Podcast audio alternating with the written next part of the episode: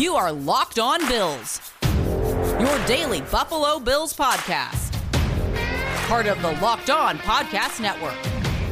Your team every day.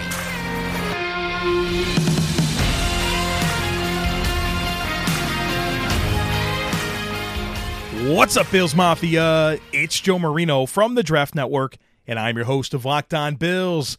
Today's episode is brought to you by RockAuto.com. They have amazing selection, reliably low prices, and all the parts your car will ever need. Visit RockAuto.com and tell them Locked On sent you. Happy Tuesday to you. It's time for Herd Mentality, the podcast episode each week where you take control of the discussion by sending in your questions, comments, takes, whatever you have regarding the Buffalo Bills, and I address them here on the podcast. So let's do just that. The first one today comes from Chris, who says, The special teams were flagged for two blocks in the back. I have never played the game in any organized way, much less at the speed and intensity of college or the NFL. Is it hard to avoid blocks in the back? It's a good question. And the reality is, blocks in the back on returns in the NFL are quite frequent. And it's pretty disappointing because it seems like something that is avoidable. Don't block people in the back. However, when you're trying to execute those assignments and you know that you have a responsibility to fulfill on a play, you may find yourself in a compromising position and in an effort to execute your role, do something you're not supposed to do. Think about it like this you have somebody that's running full speed down the field that wants to avoid you and make a tackle. And you have to be squared up and stay in front of them and connect with them only in the front. That's challenging. These are really talented athletes. And they want to get around you. They want to make a tackle. And you're talking about special teams, bottom of the roster type players a lot of times and you're going to do aggressive things to execute your role. And so staying squared up in those situations can be quite difficult. I often don't take much exception with penalties that happen within the snap. The penalties that drive me crazy are the pre and post snap penalties lining up in the neutral zone, offsides, false start, illegal procedure, illegal motion all that type of stuff, illegal formation. Pre and post snap penalties are the mental mistakes. If you're just trying to be aggressive and make a play, that's where I have less frustration. Now, it hurts the team when you commit a penalty, but sometimes they're difficult to avoid. And the assignments that these guys have to fill are challenging, and the stakes are high. And so I think that's why you see a fair amount of blocks in the back and holding penalties on special teams plays. Now, I wish there was less of it, but sometimes it's hard to avoid. The next one today comes from Tim, who says, It seems anytime that Josh Allen has less than 300 yards passing and a ton of touchdowns, there's a bit of panic. Can a quarterback have a great game in these 35 to 0 or 40 to 0 games without huge stats? Isn't there a different level of aggressiveness needed for these blowout games? You know, Tim, I've seen some of this. I've seen some people get a little bit nervous when Josh Allen doesn't throw for 350 yards and four touchdowns and rush for another 50 yards with a touchdown. And I think as a fan base, we're still getting used to having a top tier quarterback and a top tier team. And we think that top tier quarterbacks are supposed to do that every single game. And that doesn't happen go and look at some of the best seasons that quarterbacks in the NFL have ever had, and there's all types of different stat lines that exist within the entire season. It just feels like there are so many people within this fan base that can't wait to push the panic button. You know, Josh Allen comes out and throws a, an interception on the first play of the game, and nobody wants to see that. But that stuff happens in football. Look at how he responded. Remember the context of the situation. Let it play out. This is a really good football team. They went 13 and 3 last year. They won two playoff games. They were in the AFC Championship game. They're 3 and 1 to start the year. They're 16 and 4 over their last 20 games in the regular season. They've earned the benefit of the doubt. So just enjoy this really good football team that we have, that we've craved for almost two decades, and realize that not every single moment of every single game is going to go the Bills' way. The other team gets paid too. The other team wants to win too. So sometimes they're going to make a play. Sometimes the Bills are going to make a mistake. But let's see what happens at the end of 60 minutes. There's ebbs and flows, not just within a game, but within a season. Remember week one? I know it feels like a long time ago, but that happened. And now look at this team. Just let it play out and enjoy this football team that we've wanted for so long. It's right here. We're living in this moment. Let's enjoy it. Next one today comes from Ray, who says, Hey, Joe, I know you were in attendance yesterday, so I'm going to lean on you to give some perspective on the Cole Beasley situation. I watch every game with my family here in Hawaii, and even my wife turned to me and said, What's up with Beasley? As a few times we noticed his body language and attitude just wasn't the same. Compound that with his tweet today, and it looks like we got some more Beasley drama on our hands. What did you notice? What are your thoughts regarding this situation? So, as for the game yesterday, I think being in attendance probably didn't give me the best vantage point of picking up on those Beasley body language moments. You know, he had a quiet game, two catches, two receptions. Let's not forget he had a career high 11 receptions last week against Washington. And so I definitely didn't pick up anything like that. Now, I certainly am someone who believes that the crowd is saying bees. Now, I'm sure there are some boos, but to me, it's overwhelmingly bees and a lot of cheering. Now, I can't speak to Cole Beasley getting heckled on the sideline or fans calling him out in public or yelling into his car those types of things, right? Jon Feliciano alluded to that on Twitter that those types of things were happening. So I think in general, when you hear what sounds like a boo when Beasley is introduced pregame or he makes a catch, it's mostly people saying bees. But those other moments could be what he's referring to. Now, here's my overall thoughts on the situation regarding his tweets from Monday. The Bills just won the game 40 to 0. They have two shutouts in the last 3 games. They're scoring a ton of points once again. The power rankings are going to have the Bills right at the top. This season is on track. The story on Monday regarding the Buffalo Bills should have been about the team and where it's headed and a big game with the Chiefs coming up on Sunday Night Football. Instead, we're talking about Cole Beasley. I don't like that. I don't like that at all. To me, that is a distraction. To me, that is making it about him. Yeah, we won 40 to 0, but people booed me. That bothers me. And I know that I've somewhat defended Beasley and I've tried to diminish some of what this impact is on the team and on the locker room. But the fact that the story regarding the Bills on Monday, after a 40 to nothing win, after shutting out their opponent two of the last three weeks, after a dominant performance by the defense and another really good game for the offense, we're talking about this. And that's what I don't like. The next one today comes from Chris, who says, just wondering after attending the game Sunday if your thoughts on the stadium have changed at all. I know reports are that the new stadium will be open air, but just wonder what your thoughts are after sitting in the rain for a game. To me, rain is worse than snow. Hope you enjoyed your time in Buffalo and go Bills. So I did think a lot about the new stadium while I was sitting at the current stadium. This is one thing that I will say about Highmark Stadium. It's a good place to watch a football game. It really is the way it's set up, there seems to be really good sight lines to the field, and it's a it's just simply a good place to watch a football game. Now I know that's a dated stadium and that the NFL kind of needs there to be a new stadium and that there's concerns about the architectural integrity of the upper decks and things like that. So the Bills have to get a new stadium.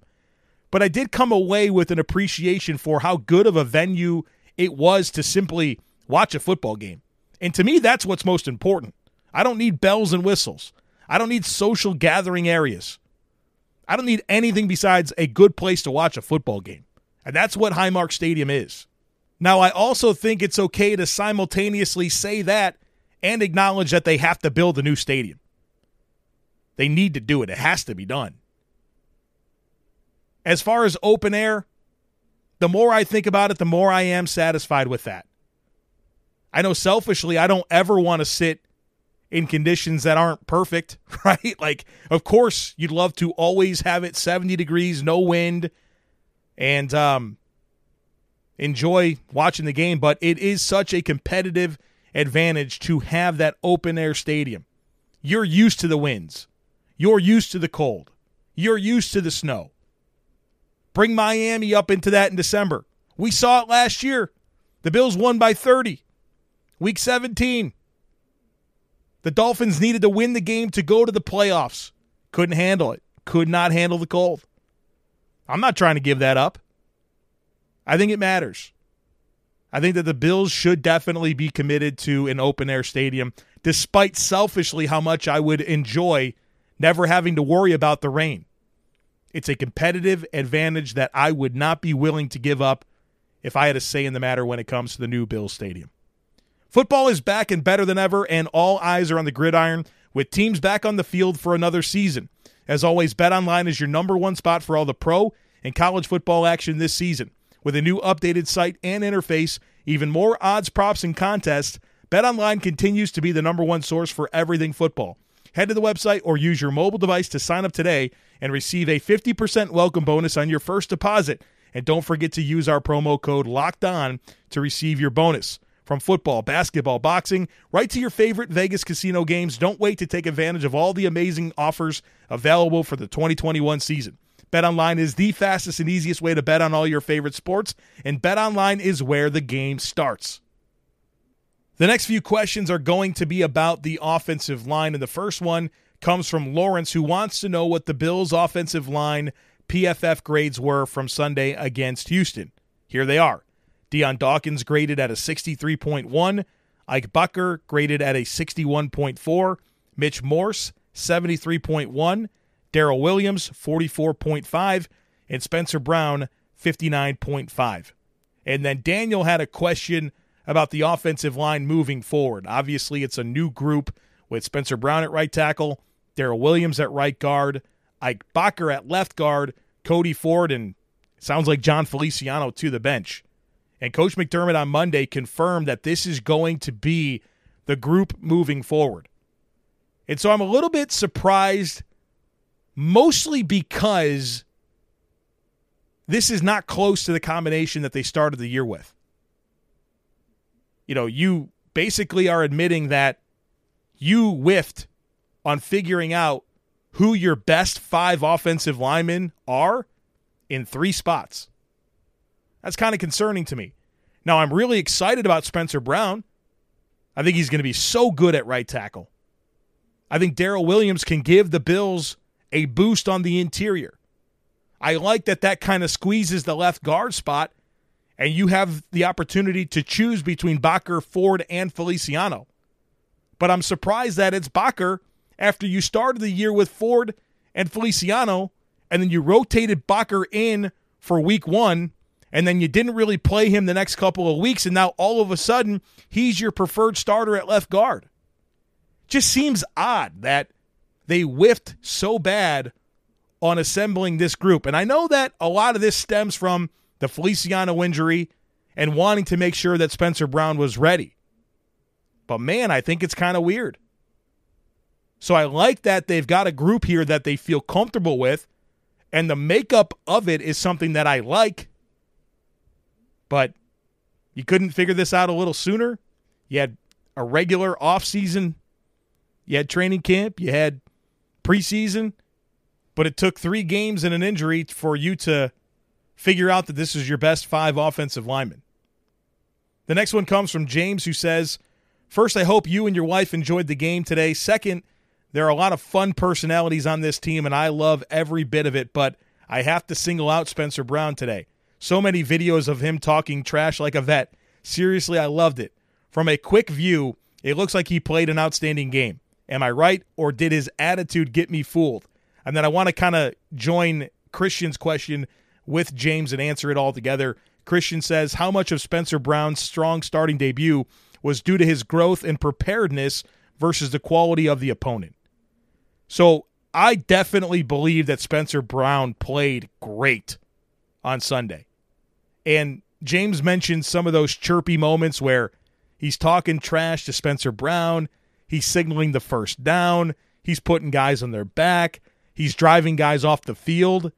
I mean, he was terrific and he really popped not just because his blocking was outstanding, but because you saw that competitive fire coming out of him.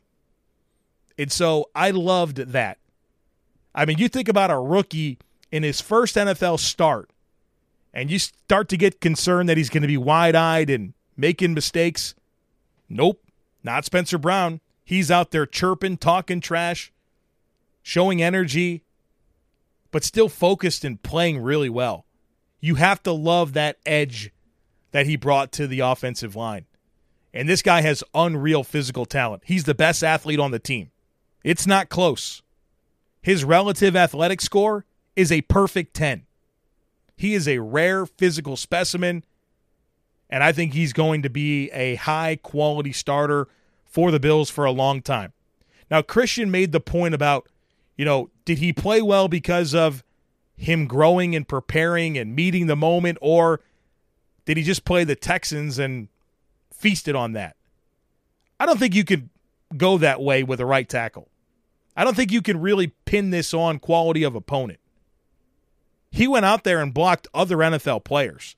I know the Texans aren't a good football team, but that doesn't mean that they have horrible players everywhere that don't belong in the NFL. Spencer Brown blocked NFL worthy players that are out there competing for their careers, right? Your tape is your resume. They're trying to put good tape out there on every single snap. Now, obviously, they're a limited football team. They don't have a starting quarterback. They have a coaching staff that looks kind of clueless. But that doesn't mean that the players that Spencer Brown blocked effectively aren't worthy opponents and that we should just overlook it. So I think it is about Spencer Brown, his talent, the way he prepared, and the way he's grown. And I talked about that during preseason. Every single game, I thought Spencer Brown got better and better and better and I'm sure that continued throughout the first few weeks of the regular season. You saw him come in late in games and play really well, and he got his first start. So he's been on a very consistent linear plan here that has culminated with him making a really strong debut as the Bills starting right tackle. I can't wait to watch this guy moving forward. His potential is literally off the charts. The next one comes from Carlin, who says, Hope you had a great time in Western New York and at the game this weekend. My question for this week is a little open ended, but can you talk about what you think is the best offensive line combination that we could put out there? I thought Spencer Brown played really well, and incorporating him could make sense, but how would it all look? I know offensive line is your bread and butter, so I'd love to hear your thoughts. So I do think that Spencer Brown has won me over as the right tackle. Again, really consistent growth every time I've had a chance to watch him play. So I like him at right tackle. Obviously, I like Morse at center. Obviously, I like Dawkins at left tackle. Now, as for the other guard spots, I do think that Daryl Williams can be the right guard. I would never play him on the left side. I thought that's where you saw the problems come in Carolina is when the Panthers played him at left tackle and left guard, and he just is not a left side player. Keep him on the right side, and I think he can be an effective guard. Now that puts you between Ford, Boettger, and Feliciano at left guard.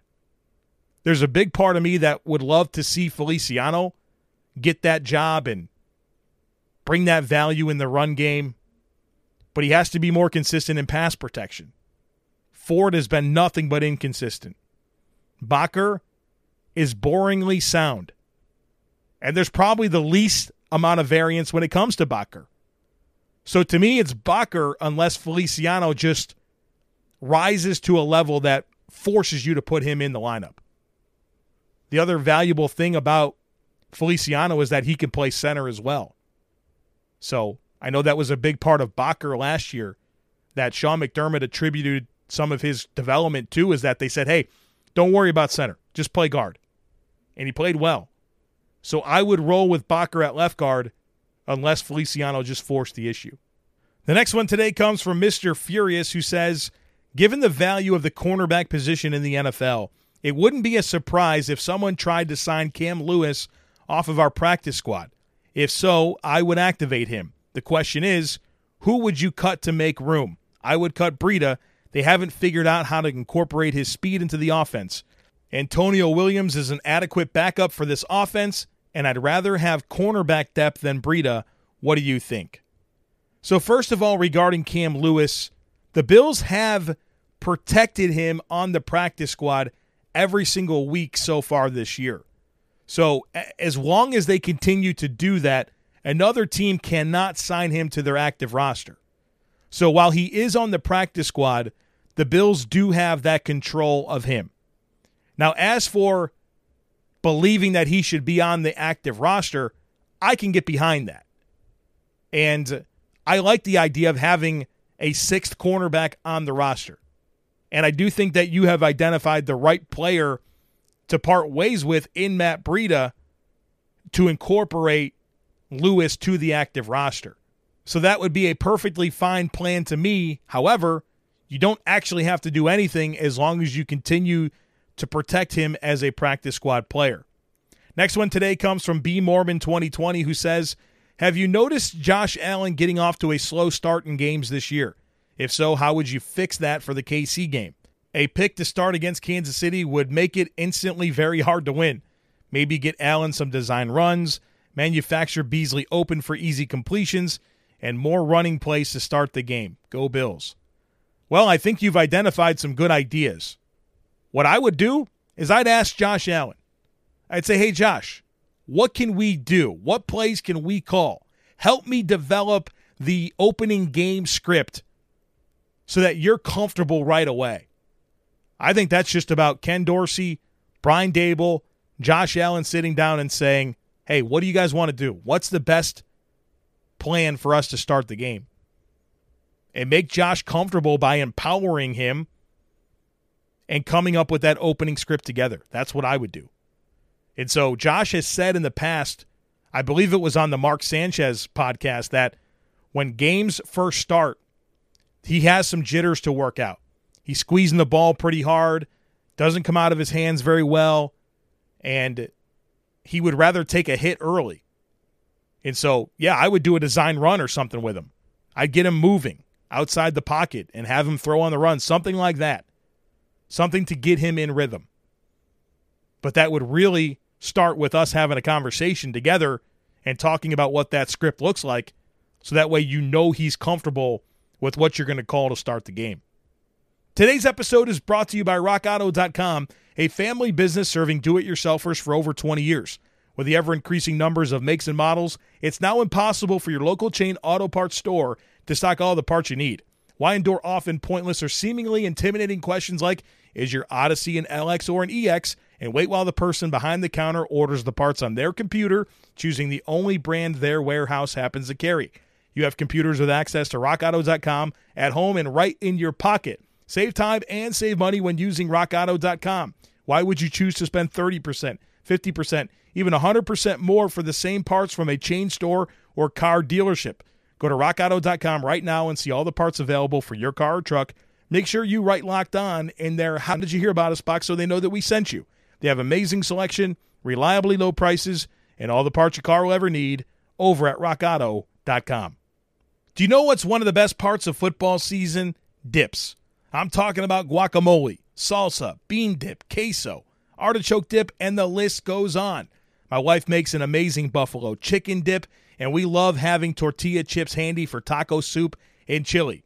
But do you know what one of the worst parts is? When your chip breaks in dip. The team at Zach's Mighty Tortilla Chips does not stand for weak tortilla chips because they know there is nothing worse than brittle chips that can't hold their guac. Look, folks, when I first found out about Zach's Mighty Tortilla Chips and it being a company that built a chip that is designed to not break in guacamole, I was a little concerned. Thought it would be too rigid, too firm. But they have honestly perfected the tortilla chip. You can dip it into the guac or the chili or whatever you like with confidence because it's going to hold up. And then the taste is delicious. They have sea salt on them. They have perfect texture. The crunch is amazing, and they're not too firm. They are just right. And Zach's Mighty partners with farms in upstate New York to grow their corn, so make sure to pick up a bag at your local Wegmans and say goodbye to weak chips forever. Zach's Mighty Tortilla Chips, stand up to guac. The next one today comes from Zach, who says, Last week you mentioned if the game was a blowout, the Bills might put some plays on tape that could be used as a decoy for upcoming opponents. Did you see any examples of that on Sunday? So, Zach, this is a good question. And honestly, I was watching the game on Sunday and I found myself a little bit annoyed with some of the personnel groupings, going 21 personnel at times doing some two tight end things. And I was asking myself, what is this offense? It was frustrating me with some of their personnel groupings and formations. I know it was wet and all that, but I was still a little perturbed by some of the personnel groupings. And then I reminded myself that, hey, this could be on purpose. They're putting this on tape because now Kansas City is seeing some different looks that they now have to prepare for. And then I was reminded, courtesy of Joe Miller on the Overreaction podcast, that a reason why we didn't see Josh Allen spread the football around to more weapons like Gabe Davis and Jake Kumerow and Isaiah McKenzie, or getting the running backs involved in the passing game, only two targets for Beasley. I was reminded of my own analysis and thinking that the Bills probably did things intentionally against Houston to A, give Kansas City more to prepare for, and B, to not tip their hand on some of the stuff that they are saving for that game. And so that's what came to mind when I read your question. And I had to remind myself of one of the ideas that I thought the Bills would have for the game. And I think the evidence in them actually putting plays on tape that could be used as a decoy or even to not tip their hand, was my own frustration over the personnel groupings and lack of distribution of the football. Next one comes from Mark, who says, A roster question for you. When they decide to activate Marquez Stevenson from IR, is Matt Breida the natural cut? He was supposed to be the home run hitter, but that doesn't matter if he is a game day inactive. Seems like we could use a combo of McKenzie and Stevenson to give us that home run threat on gadget plays. What are your thoughts? I would agree with you. I think that Breida has quickly become one of the least valuable players on the team. And so, if you want to activate Stevenson, your natural opportunity to do that is by cutting Breida to make space for him on the active roster. But if you don't feel like Stevenson is ready, or you just want to buy more time if he is ready, it'll probably take care of itself. Unfortunately, injuries are part of football. Eventually, the Bills are going to have to put a player on injured reserve. And so this very much could just take care of itself. The next one today comes from Tyler, who says, Has either of the running backs made a strong case to become a bell cow back going forward? I'll be honest with you, Tyler. I don't think that you're going to see a quote unquote bell cow back for the Buffalo Bills offense.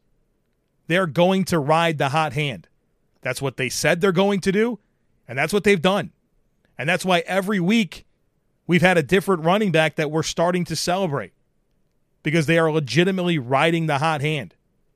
Now, if somebody stays hot, they could claim a majority of the touches, but I don't think that you're ever going to see a Buffalo Bills running back under Coach McDermott consistently touch the ball 20, 25 times a game.